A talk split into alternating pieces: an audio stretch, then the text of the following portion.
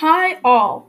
I, the plasmid, ask for just a bit of your time. The nucleus's reign has lasted far too long. We must take it down together. I humbly submit myself to be in charge of the cell going forward. And while I may not have the same innate control as the nucleus, I do have the power.